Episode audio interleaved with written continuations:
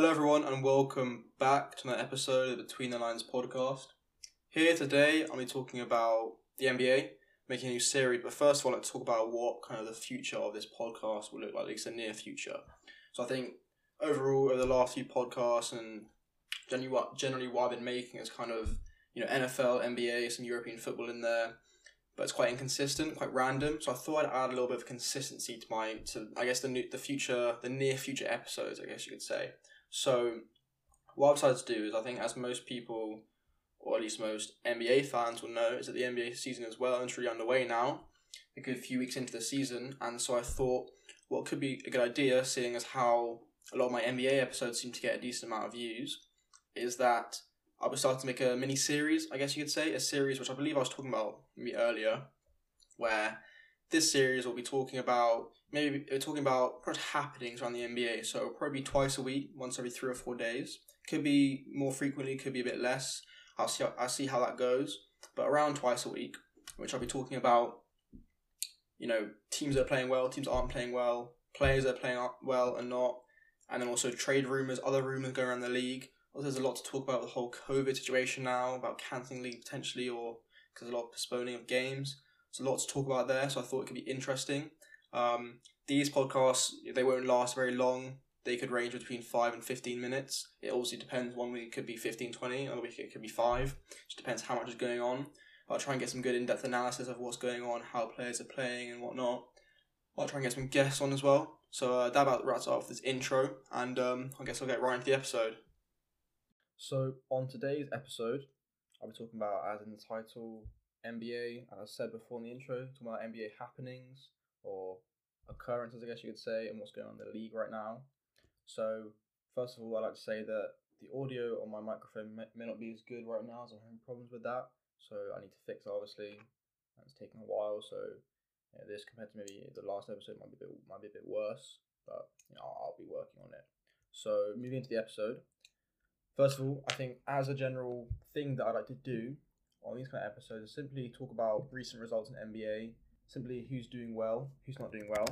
If we say get into NBA recent results, last night the Heat played the 76ers for the second time in a row. Uh, the Heat lost again, 125 to 108. The 76ers have been playing decently well. They're 8 and 3 now, I believe. They're doing very 9 and 4 actually, doing very, very well. The Heat have dropped to 4 and 6. Players like Tobias Harris got 18 points, Dan Green with 12 pretty pretty kind of all round game. Ben Simmons got a triple double with ten points, twelve assists, and ten rebounds.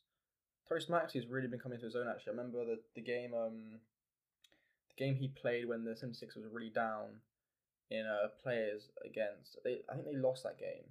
I can't remember who it was against. It was like a week ago or so, but he went for like thirty nine points. I think he's a he was a good steal. He was twenty first overall pick by the Sixers this year in the draft, in the first round. Very very good pick. I kind of I think this was exactly what the the 76ers needed as well. They really need a floor spacing guard, and uh, obviously I think they were interested in trading for someone like Chris Paul. Tyrese Maxey's really taken that role on, and he could be. I mean, I've been I've been seeing some uh, Philly fans and Philly, uh, yeah, just Philly fans really and Philly followers saying how maybe he should move into the starting lineup already. Him and Shake Milton make a nice little guard duo. Obviously, I don't think either, you know both of them won't start, but I think it's kind of the future's kind of promising for Philly. Even though they have a lot of players like Tobias Harris, who is a big contract, and Danny Green, who's older and has a big contract. You know, I think I like the future for them. If they manage it well, mm. get Ben Simmons and Joel Embiid working well together again, I think it can look well or look good. The Raptors beat the Hornets for their third win in the season.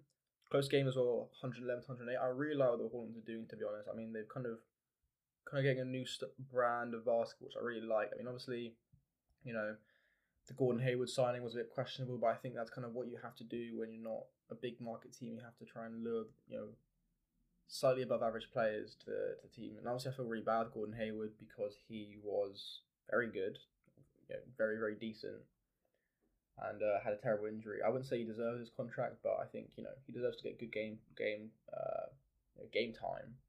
I think it was a right move to, uh, decline his option from, from Boston, and was thirty mil as well. But I guess he got that back for four years now.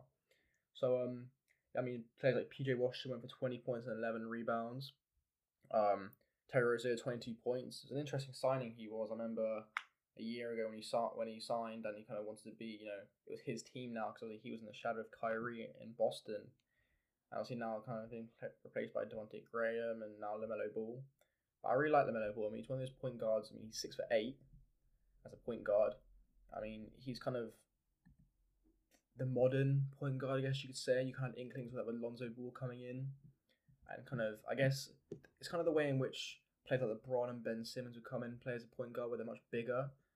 Obviously, LaMelo's size in terms of weight and I guess width, you could say, and strength isn't the same. But I mean, he's getting 14 points, 11 assists, and six rebounds. I mean, if your point guard's getting six rebounds, it's, it's pretty promising. Um, other games, such as the Pacers. They beat the Trailblazers. I really like what the Pacers are doing. They're eight and four right now, and obviously, hopefully, they can keep this up. They can be kind of underrated challenger in the uh, in the Eastern Conference as everything's kind of up in flames right now. Obviously, you have the James Harden trade that happened with the Nets, which obviously made them title contenders now. Uh, they they already were title contenders, but this definitely uh increases their chances. But I'll talk more about James Harden trade in a podcast I'll be doing tomorrow with some guests and get more in detail with that and kind of you know everything that happened with that and how it affects other teams. But I mean, players like uh, players like Domantas Sabonis playing really really well. He's uh, having a great year right now. He's averaging 22 points, 13 rebounds, six assists this year. Obviously, you know it's, it's early in the season; it's gonna be hard to keep up. But you know, it's all you know. He's kind of saying a big fu to all his haters out there, I guess, and all the kind of doubters and players, uh, people that said he would become an average player. This does kind of also bring into how the Pacers could look to trading Miles Turner and give Domantas Sabonis more spotlight. And I think the thing with their team right now, it's very, very just good, but not anything special. I don't think they're really going to do any, make any, too much noise in the playoffs. I mean, they're starting um they're starting lineup be Malcolm Brogdon at point guard. I really like him. I remember I remember watching him uh, in the bubble in the playoffs in the first round against the Heat. Even though the Heat did sweep the Pacers four 0 um, Malcolm Brogdon played very, very well. He's a very, very nifty point guard that is very, very hard to manage. Underrated defender as well. He had 25 points and 7 assists and 5 rebounds this game against the Trailblazers, is versatility. As shooting guard, you now have Caris LeVert, which I'll talk about more in the podcast tomorrow. Uh, you have small forward TJ Warren, went off in the bubble. Obviously, you know, winded back down a bit, but he's shown what he's capable of. Power forward Domantas Sabonis and center Miles Turner. Like I said, it's a good team, but they may look to trade Miles Turner for another player um, or a pick. I guess it depends. Obviously, I, I may get into that later. That result you could see was a Denver Nuggets 114 to 104 against Golden State Warriors. The Warriors are kind of in an interesting position right now. They're six. They're six and six, so it's not like they're bad. I mean, the Heat, for example, are four and uh, four and six, but um, they're kind of an interesting kind of crossroads where I remember I was seeing earlier on Twitter today how fans aren't very happy because they're either used to you know dynasty Warriors a few years ago, or you know where they're winning everything in terms of games, or they're tanking and they're knowing they're going to get a good pick, like last year when they had Steph, Clay injured. So, you know, kind of an interesting point right now. They need to figure out their kind of identity, but they're not in, in a terrible place. I mean, Steph Curry's having an amazing, amazing year. He had 35 points, 4 assists, and 11 rebounds. 11 rebounds, Steph Curry, in that game. And uh, he's, he's playing well this season. He's kind of making an MVP case for himself. Um, and you got players such as James Wiseman. I mean, I think with the Warriors is you were rethinking. I say a few years ago, you'd think, you know, okay, well they're playing great right now. You know, this is in terms of their 2016, 2017, 2018 runs. But what about the future? Well, their future looking not too shabby right now. If they have James Wiseman center, who's only 19 years old, he's put 18 points, five rebounds, and two assists this game. Got Eric Paschall as well. I mean, he's not you know making the biggest impacts right now because obviously you know he's not getting as many minutes, not getting as many you know I guess, touches. He's a great player to have, and um, I think you know the Warriors will make it work. They always have that good, you know, have a good team where a good organization, a very well run organization. So I think they don't really have so much to worry about. I think they need to find their stride. You could look at trades happening. They could potentially package together Andrew Wiggins and Kelly Oubre for a good player. Obviously, I can't. You know, I may talk about trades later on in later episodes. I can focus more on that. But I think you know they have some room. They have wiggle room. You can say in terms to in terms of um what they can do. Uh, tomorrow games tomorrow you have the Cavaliers. They're five and seven right now, and they're playing the Knicks. We're both they're five and seven. They both started off very well. It's uh, kind of interesting to see how they've been playing. I mean, they they kind of started off very well. They're you know the Sexland uh, backcourt.